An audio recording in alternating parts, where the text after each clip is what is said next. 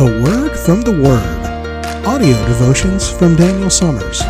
Find more online at devotions.summershome.org. December 21st, 2019. Advent Love. Love is one of the deepest desires of the human heart. It is a powerful force, an emotion that will inspire people to do things they would not otherwise do. Kingdoms and nations have been formed, joined, and dissolved in the name of love, and it appears in nearly every popular song.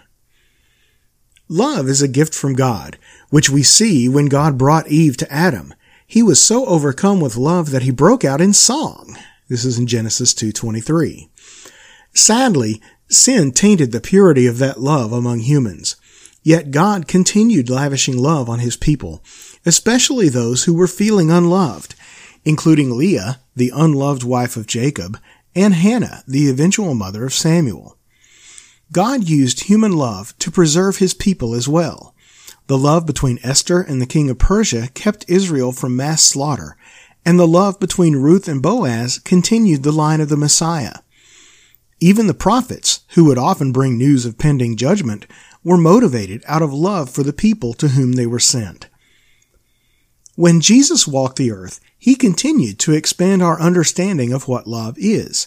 He always took time to stop and care for people along the way, showing us that love is not just an emotion, but an action.